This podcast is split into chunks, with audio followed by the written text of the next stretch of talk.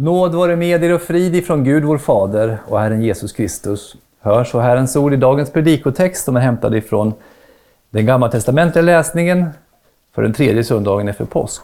Så skriver profeten Jesaja i det 40 kapitlet och från den 26 versen. Lyft upp era ögon mot höjden och se. Vem har skapat allt detta? Vem för härskaran fram i räknade skaror?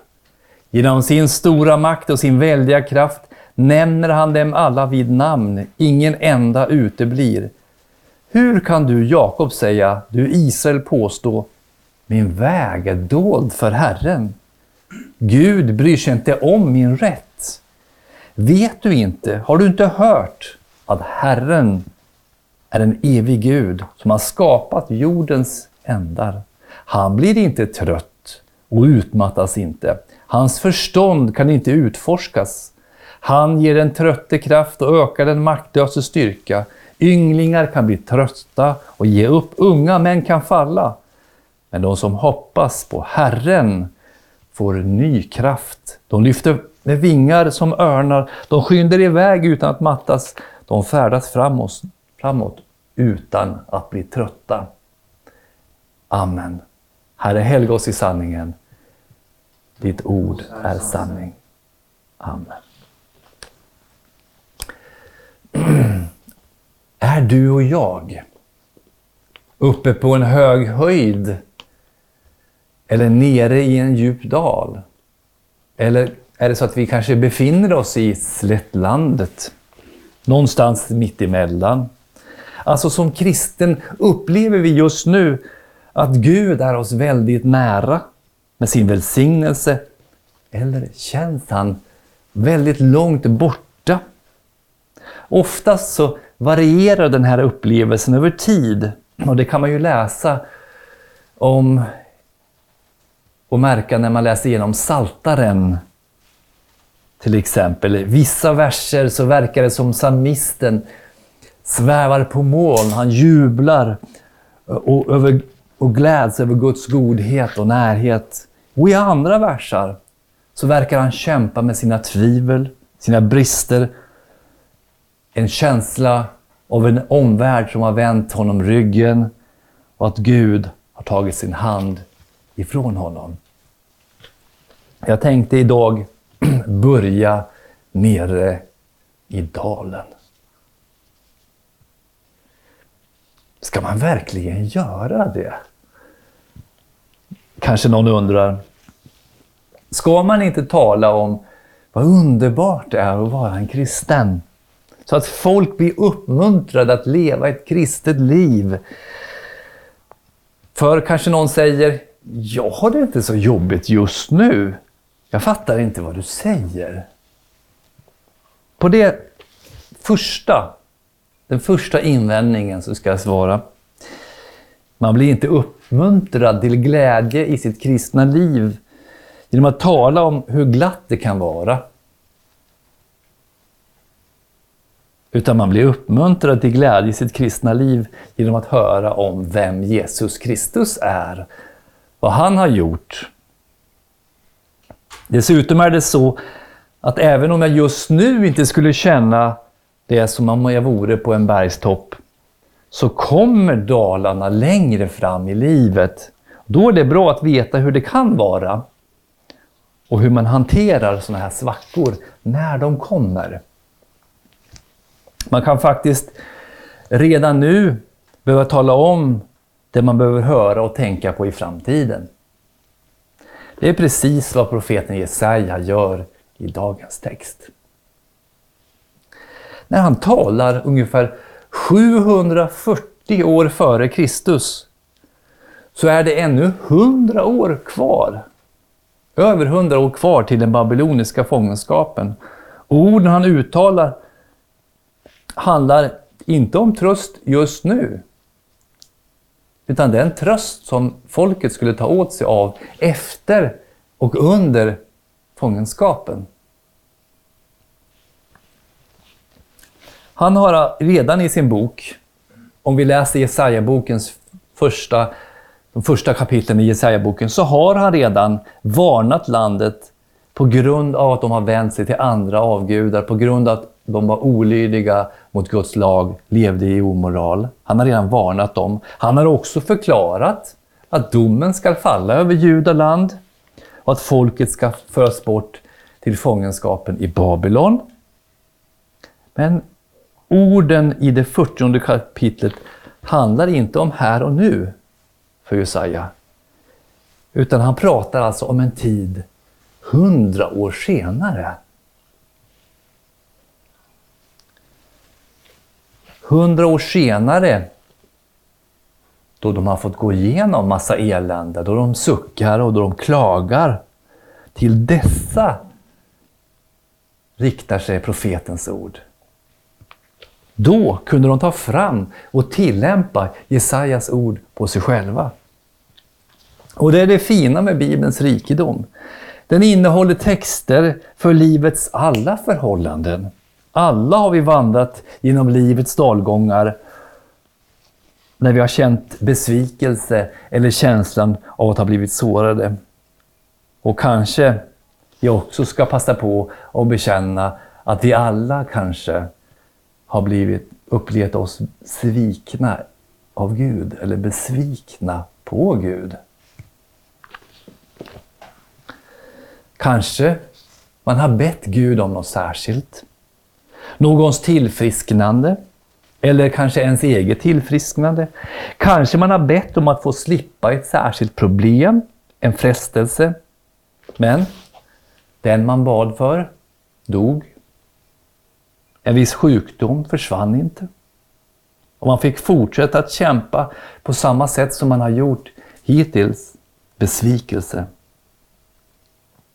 Det kanske känns ännu värre när man ber om saker som man tycker självklart borde ligga i Guds eget intresse. Någon ber för sitt äktenskap, sin familj, församlingen, att vänner eller släktingar ska bli frälsta, att man ska bli mer helgad, att man ska bli mer kärleksfull, till exempel. Men så händer det ingenting. Man tog vännerna till kyrkan, man evangeliserade, man försökte vara kärleksfull och man bad. Och så blev det till och med värre än innan. Har någon av oss upplevt detta? Varit med om detta? Om vi är ärliga så ska vi erkänna att vi alla har brottats med sådana här känslor. Varför bjuder Gud ändå inte till när jag försöker verkligen? Jag säger inte det här för att det här är, någon, det här är ett bra sätt att tänka på. Eller att det ens är tillåtet för en kristen att tänka på det här sättet. Men man kan ju förstås inte då för hur man känner sig. Det är också ett välbekant faktum att bitterhet mot Gud kan slå rot och växa över huvudet så att man till slut tappar alltihopa. Och jag kommer idag inte att presentera några eh, trestegsprogram för att bli en framgångsrik kristen. Eller tre punkter för vägen mot ett effektivare böneliv.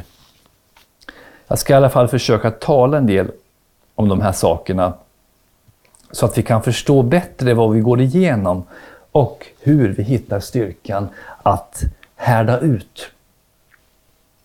I dagens text säger profeten Jesaja hur kan du, Jakob, säga, du Israel påstå, min väg är dold för Herren.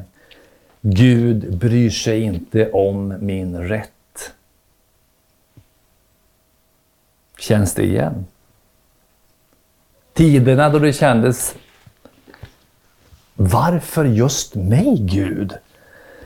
Varför hör du inte mina böner? Bryr du dig inte om vad jag går igenom. Är det så här du belönar mig? För att jag, trots att jag ändå, till skillnad från så många andra, har lagt mitt liv i dina händer. Frustration och besvikelse inför Gud har funnits både som en känsla och en frestelse genom hela mänsklighetens historia. Vi minns hur Kain utgöt sin frustration när Gud hade avslöjat honom efter brodermordet. Han säger, mitt brott är för stort för att förlåtas. Se, idag driver du mig bort från åkerjorden och jag är dold för ditt ansikte, kringflackande och, och hemlös kommer jag att vara på jorden så att vem som helst som träffar på mig kan döda mig. Säger Kain. Vi minns att Gud lovade att skydda honom. Men det är så han talar om sina känslor. Det var så han upplevde det. Vi minns att Jesus på korset utbrast i den smärta han upplevde när han var skild ifrån Gud Fadern, när han straffades i vårt ställe. Min Gud, min Gud, varför har du övergivit mig? Det finns tre frågor som plågar kristna. Som man helst inte vill säga högt, men som finns där. Är Gud orättvis? Är Gud tyst? Och har Gud dolt sig? Om vi läser Jobs bok och Saltaren så kommer vi att hitta precis de här frågorna. Jobb säger till Gud. Varför döljer du ditt ansikte och ser mig som din fiende? Vill du skrämma bort ett bortvirvlande löv? Förföljer du ett torrt halmstrå? Du nedtecknar bittra ting mot mig och låter mig ärva min ungdoms missgärningar. Du sätter mina fötter i stocken. Du vaktar på alla mina vägar och märker ut stegen för mina fötter. Jobb 13, vers 24-25. Det finns olika sätt att svara på de här tre frågorna. Är Gud orättvis? Är Gud tyst? Och har Gud dolt sig? Det första sättet är kanske det vanligaste bland dem som vacklar och kanske till sist till och med faller. Det är att dra slutsatsen Gud är orättvis. Gud är tyst. Och Gud har dolt sig. I slutänden leder det till att man väljer att betrakta Gud som en grym himmelsk person som njuter av att se oss lida. Och sådana här resonemang leder ofta fram till att man till slut helt tappar tron på Gud. Har vi kommit så här långt i ångesten, då måste man på något sätt bortförklara alla verser i Bibeln som talar om att Gud är kärleksfull och nådig och närvarande och har omsorg om oss. Då måste man hoppa över de verserna. Vad är det som har hänt? Jo, man mäter inte längre kristendomen efter Guds eget ord, efter Bibeln, utan man mäter kristendomen efter sina egna känslor och upplevelser. Eller hur? Det andra sättet att svara på frågorna är kanske det vanligaste bland troende människor. Också varmt troende kristna människor. Allvarliga kristna. Man svarar så här. Gud är inte orättvis. Gud är inte tyst. Och Gud har inte dolt sig. Svaret till att jag känner så här är mitt fel. Det är mig det är fel på. Man grubblar och man funderar. Kanske är det något fel på min tro. Kanske är det någon synd som jag borde besegra i mitt liv innan jag får bönesvar. Gud gömmer sig och försöker lära mig någonting. Och det jag borde lära mig är att ha mer tro, så kommer problemen att försvinna. Känner ni igen det? Den här tanken. Men detta sätt att hantera frågorna är nästan lika förödande som det första sättet. Skillnaden, är, skillnaden här det är att man riktar allt fokus på sig själv jämfört med det första sättet där man riktade allt fokus på Gud med ett visst klander. Dessa är människor som ständigt sysslar med olika beslut. Man arbetar seriöst med sig själv och man försöker förbättra sitt liv. Och det är väl i och för sig bra. Men eftersom vi lever i en trasig värld så kommer kampen aldrig att bli fullkomlig. Det kommer aldrig att bli riktigt bra. Och därför blir man ju då, antingen så blir man ju en sån här människa, en farisé, som låtsas som om att man har lyckats. Fast man inte har gjort det, utan man har bara satt upp enklare mål. Eller så blir man en människa med ständig ångest. Ja, man kanske till slut helt och hållet tappar sin kristendom. För att det blir för jobbigt att bära på de här skuldkänslorna och ångesten. Det tredje sättet är det mest bibliska. Det är att bekänna Gud är varken orättvis, varken tyst eller att ha gömt sig.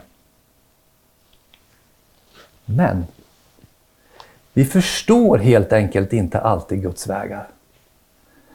Vi har inte all kunskap om hur han har tänkt. Och då klandrar vi varken Gud eller oss själva. Vi håller det öppet att Gud verkar på ett fördolt sätt. Men han verkar. Och talar, det gör han till oss. Han är inte tyst, men han talar. Genom sitt ord, genom Bibeln. Och vi kan fortfarande bli besvikna eftersom vi har förväntningar på Gud. Men vi litar på, som Lina Sandell sjunger i sin psalm, och som Jobb uttrycker också i början av sin bok, vad han tar och vad han giver, samme fader han förbliver. Och då kommer ni ihåg giver. Vad ger Gud? Gud ger välsignelse. Vad tar Gud? Ja, vad var det han tog ifrån Jobb? Prof profeten Jobb. Gud tog allt. Han tog hans egen, egen familj. Han tog hans, alla hans egendomar, hans vänner och till och med hans egen hälsa. Och ändå säger Jobb, välsignad är Gud. Vi kommer att komma tillbaka, tillbaka till profeten Jobb. Många besvikelser kommer ur felaktiga förväntningar på Gud. Vissa av oss har allt för mycket lyssnat på kristna med allt för enkla beskrivningar av hur Gud verkar. Alla sådana förenklingar sådana förenklingar på så här går det till när man är en kristen. Så här får man välsignelse, så här slipper man elände. Alla sådana förenklingar kan vi begrava när vi läser Jobs bok och Saltaren, eller hur? ja, hur Gud alltid väljer sina egna vägar. Det är ett mönster som inte bara finns genom hela Bibeln utan också i alla sanna Guds barns erfarenheter. Dessa människor, sanna kristna, som talar öppet och ärligt om sånt som är besvärligt att höra, sånt som gör ont. Men i deras ögon, i deras liv, i deras tro så ser vi Gud lika närvarande som hos en nyomvänd. De har fått lida, de har snubblat och de har fallit. Men Gud är fortfarande deras enda liv, deras enda hopp och deras enda förtröstan. Ja, tänk på Paulus. Tänk på David. Tänk på Jobb. Tänk på Salomo. Tänk på många av Bibelns profeter, Jeremia, Jesaja. Profeten Jesaja säger i dagens text, Vet du inte, har du inte hört? Att Herren är en evig Gud som har skapat jordens ändar. Han blir inte trött och utmattas inte. Hans förstånd kan inte utforskas. Han ger den trötte kraft och ökar den maktlöses styrka. Det är så profeten möter den som tror att hans väg är dold för Gud. Att han inte bryr sig om vår rätt att föra tillbaka till Guds ord, till Bibeln, till den heliga skrift. Vad är det han säger? Vad är hans svar till den här tvivlaren? Vad är hans svar? Har du inte hört? Vet du inte? Svaret vilar inte i nya sanningar, alltså någonting som vi nu ska få höra. Nya uppenbarelser, nya känslor, nya erfarenheter, utan i vad de redan visste. Har du inte hört? Det är ju förfluten form. Vet du inte, har du inte hört, säger profeten till ett folk som sedan barnsben fostrats med undervisning ifrån den heliga skrift, ifrån skriftrullarna, från Bibeln. Hur det egentligen förhåller sig bottnar inte i deras erfarenhet, inte i din smärta du känner just nu, utan i hur Gud beskriver sig själv och sina handlingar. Ska vi förstå Gud när våra erfarenheter och upplevelser håller på att måla om vår gudsbild, då måste vi gå tillbaka till originalet, till råkopian, till den, det ursprungliga fotot på Gud i den heliga skrift.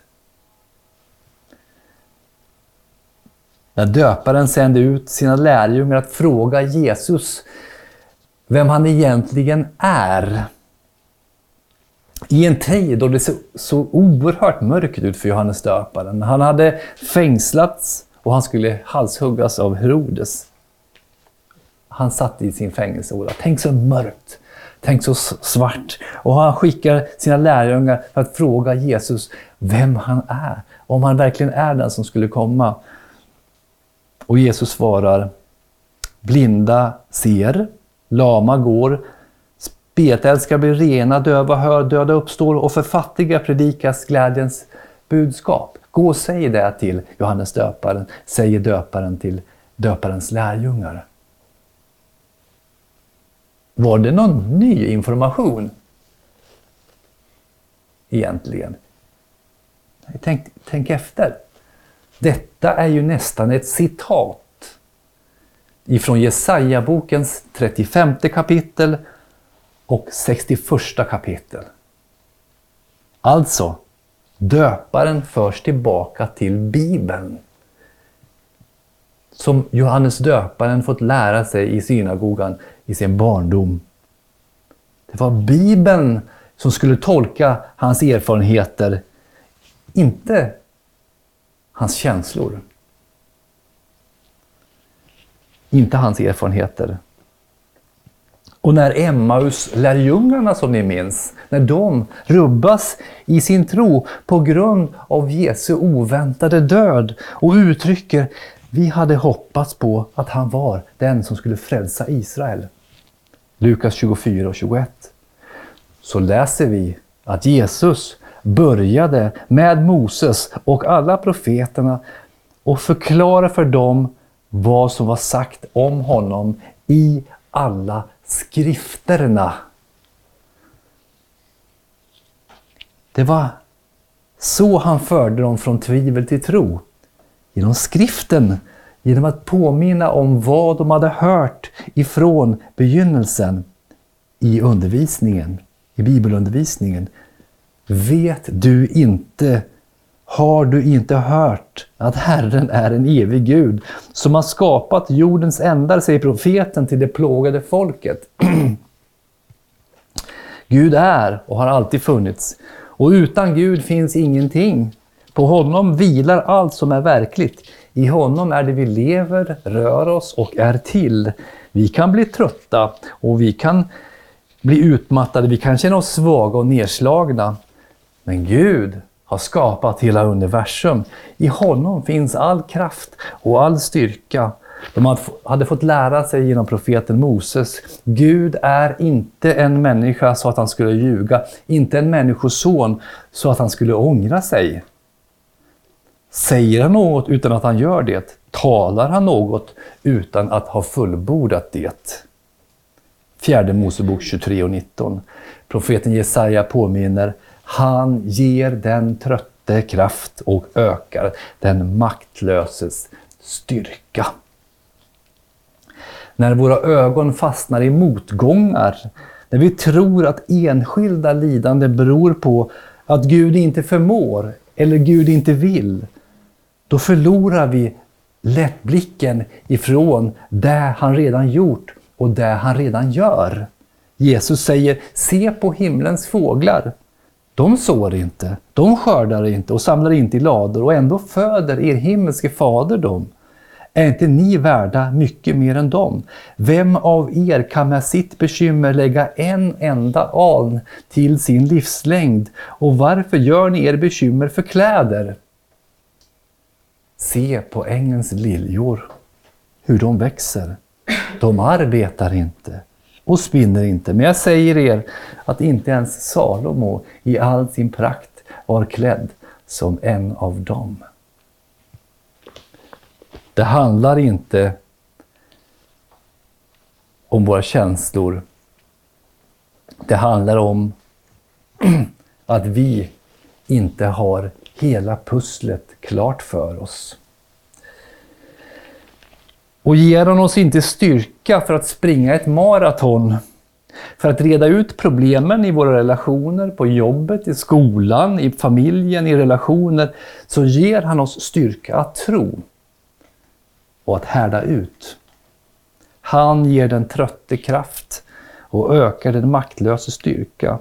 Allt vi behöver för vår tro finns i hans son Jesus Kristus. Skriften säger ty i honom bor gudomens hela fullhet i kroppslig gestalt. Och i honom är ni uppfyllda. Han som är huvudet över alla makter och väldigheter. I honom blir också ni omskurna, inte med människohand, utan med Kristi omskärelse, då ni avkläddes er syndiga natur och begravdes med honom genom dopet.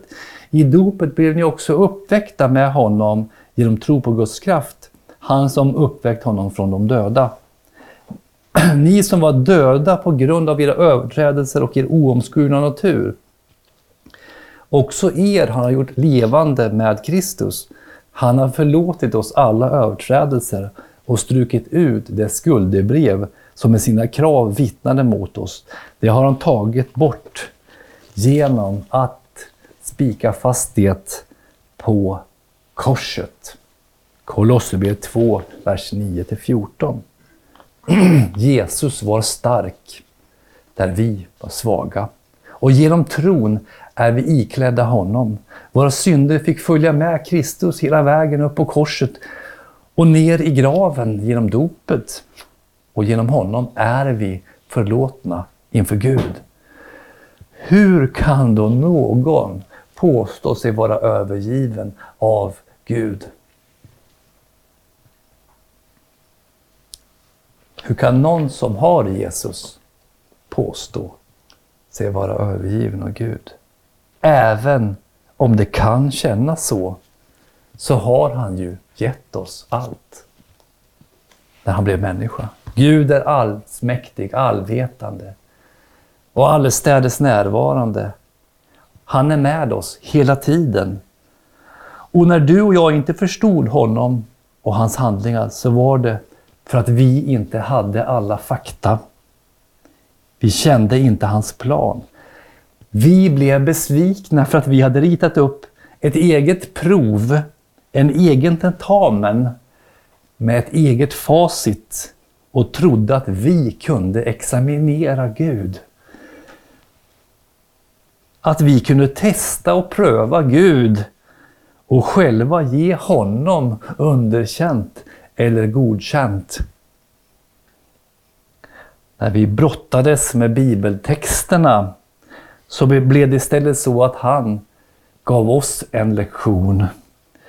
Så att vi var tvungna att bekänna med jobb. Jag vet att du förmår allt. Inget som du beslutar är omöjligt för dig. Vem är den som döljer ditt råd utan förstånd? Jag har ju ordat om vad jag ej begrep. Om sådant som var för underbart för mig och som jag ej förstod. Lyssna nu så vill jag tala. Jag vill fråga dig och du må ge mig kunskap. Förut hade jag hört talas om dig, men nu har jag sett dig med egna ögon. Därför tar jag tillbaka allt och ångrar mig i stoft och aska. Jobs bok kapitel 42, vers 2-6.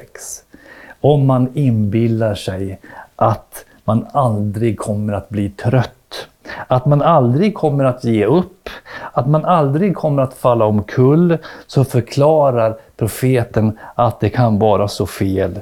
Ynglingar kan bli trötta och ge upp. Unga män kan falla. Det händer.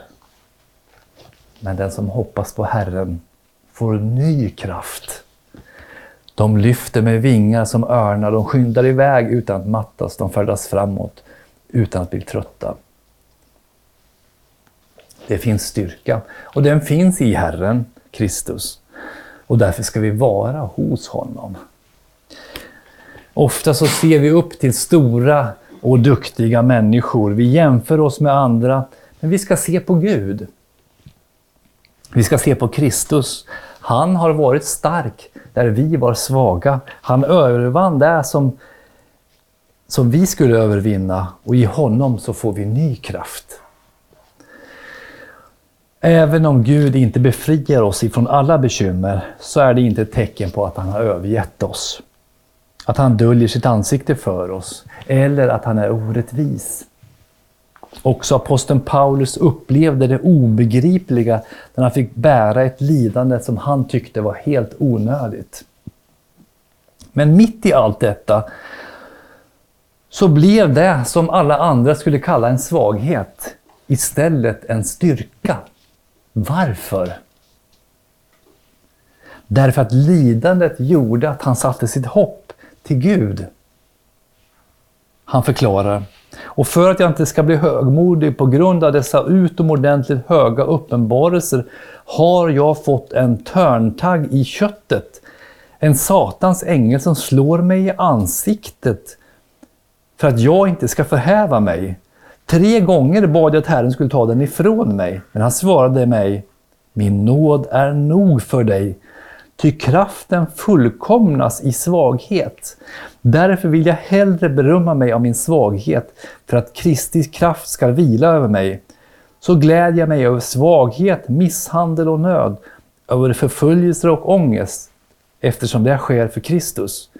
Ty när jag är svag, då är jag stark. Andra Korinthierbrevet 12 kapitlet, vers 7-10. Den som hoppas på Herren får ny kraft säger profeten. Det kanske är den, den kraft som vi ville ha. Den kraft vi ville ha, det var kanske kraften att lösa ett problem. Att komma undan ett visst lidande eller bekymmer. Men den kraft Gud ger, det är den kraft vi behöver. En ny kraft som Paulus definierar Kristi kraft skall vila över mig.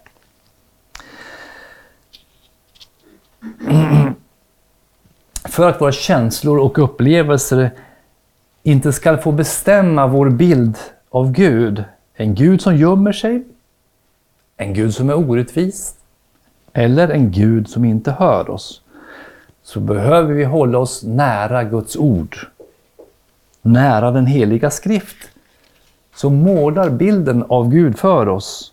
En Gud som blir människa i kärlek. En Gud som kommer oss nära för att bära vår synd och skuld hela vägen upp till korset, dö i vårt ställe, förlåta oss och ge oss fullkomlig rättfärdighet. Vi ska leva i vårt dop, så att vi dagligen ångrar våra synder och tar emot förlåtelse. Vi ska så ofta vi kan ta emot Herrens heliga nattvard, Kristi sanna kropp och blod under bröd och vin. Detta för att Kristi bild ska hela tiden vara tydlig för våra hjärtan. Då ser vi att Gud visar sig för oss genom Jesus Kristus, Guds son. Vi ser och hör att Gud talar till oss genom sitt ord, den heliga skrift. Och vi ser att Gud är kärleksfull och rättfärdig, även de dagar vi inte förstår hans vägar. Amen. Låt oss bedja.